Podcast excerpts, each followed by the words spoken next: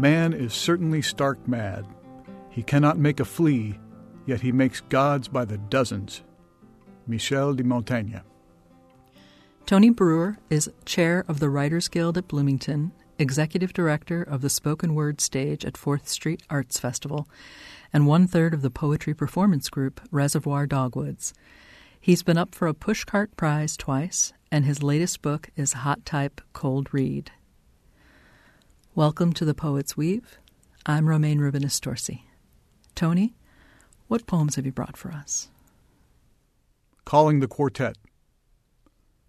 O my brothers, and O my fathers, and O my sisters, and O my mothers, guardians of the East, you bags of air in my thoughtless face, who billowed that face into a sail of expression, winged falcon wrath from on high, who is the night at noon, shadowing and dancing and singing unsingable tunes, I call upon and invite your presence to witness this rite. Watchtower of the South, brick red juke joint of on fire, the passion of the hot, hot heart. Great snake with coal black eyes of home fires and of wildfires, and we all are going down in the heat. I call upon and invite your presence to witness this rite. Guardians of the West, gut bucket of tears, who are neurotic and toxic and emotional and calmed with cool, pure love. Gentle dolphin of mood swings, whose water is what morning dew is to ants, what tsunamis dream are human beings. I call upon and invite your presence to witness this rite.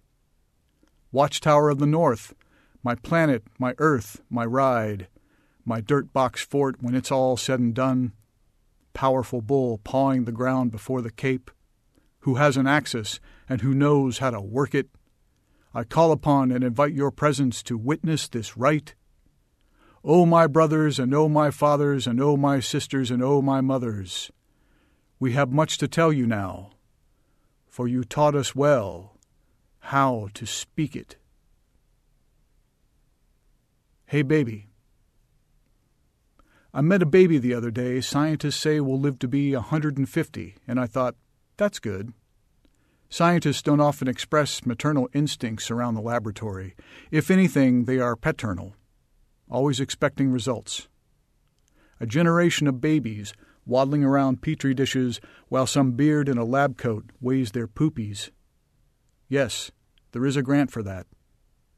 I thought their optimism odd because babies are basically happy or sad, and even after a range of emotions occurs to them, they're still prone to drowning in mop buckets or anaphylactic shock from smashing bumblebees with their tiny fists as they crawl unattended in the side yard. I'm sure the scientists meant under ideal conditions, this baby will grow 80 feet tall, photosynthesize, and crush terrorist babies beneath its chubby heel. You can't trust anything the media says about science these days.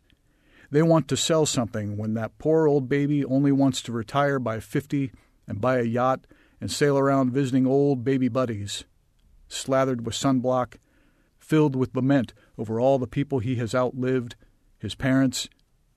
But wait, science babies' parents were cells who split and split and again and again and so on, ageless babies born of divorce, born because of separation.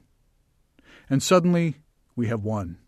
We can become anything, become anyone, as long as a beard and a lab coat stands ready to measure the results, you too can grow buzzing, fuzzy legged cherubim pollinating apple orchards and cornfields alike. Heaven is a place where babies never age. And who can tell if only new babies live to a 150? No one thinks about old babies but babies. Is hell where young babies dwell? I'm not allowed in that room of the laboratory. I snuck in there once, but all that crying, the wailing and the outstretched, intubated arms.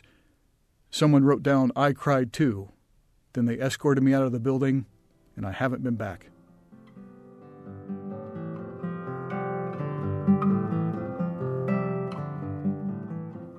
You've been listening to the poems of Tony Brewer on The Poet's Weave. I'm Romayne Rubinas Dorsey.